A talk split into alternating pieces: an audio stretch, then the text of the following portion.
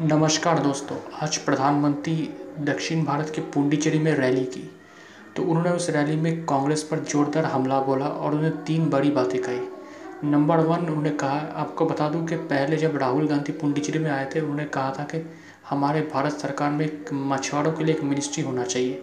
तो उस पर प्रधानमंत्री मोदी ने कहा कि 2019 में ऑलरेडी मछुआरों पर एक मिनिस्ट्री बना हुआ है। मोदी ने और भी कहा कि राहुल गांधी का बयान सुनकर मैं पूरा हैरान हूँ। बिल्कुल शॉक्ड हूँ। कांग्रेस जो है बिल्कुल झूठ, इतना झूठ बोलते हैं कि उनको सिल्वर, गोल्ड मेडल सब मिलना चाहिए।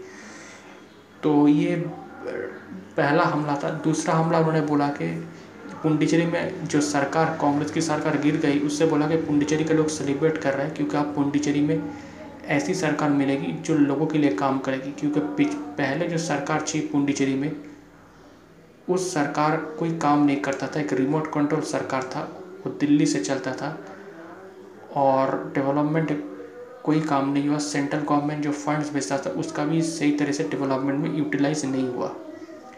तीसरी बड़ी बात उन्होंने कही कि पुंडीचेरी को ऐसा सरकार चाहिए जो बेस्ट होगा। उन्होंने बेस्ट का भी एक एक मीनिंग निकाला।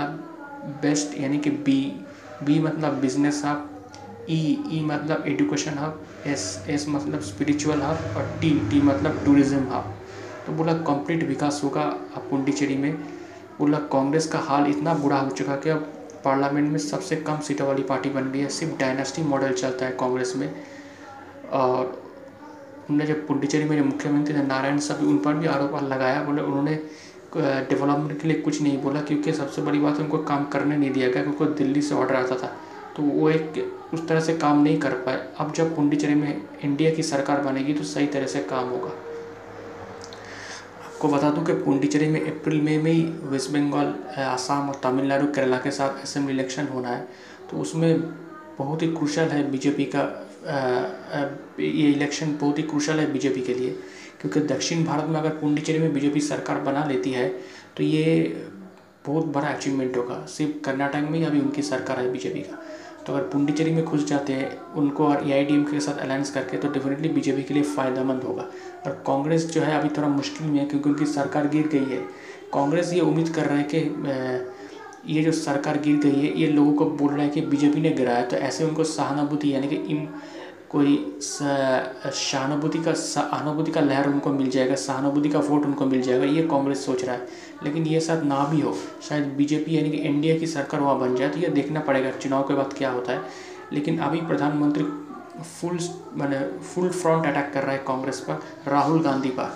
तो डेफिनेटली हम पुंडीचेरी पर नज़र बनाए रखेंगे कि पुंडीचेरी में और क्या क्या पॉलिटिकल डेवलपमेंट्स होता है। अभी तो पुंडीचेरी में प्रेसिडेंट रूल लागू कर दिया गया है, क्योंकि विपक्षी पार्टियाँ सरकार बनाने का दावा नहीं पेश करेगी।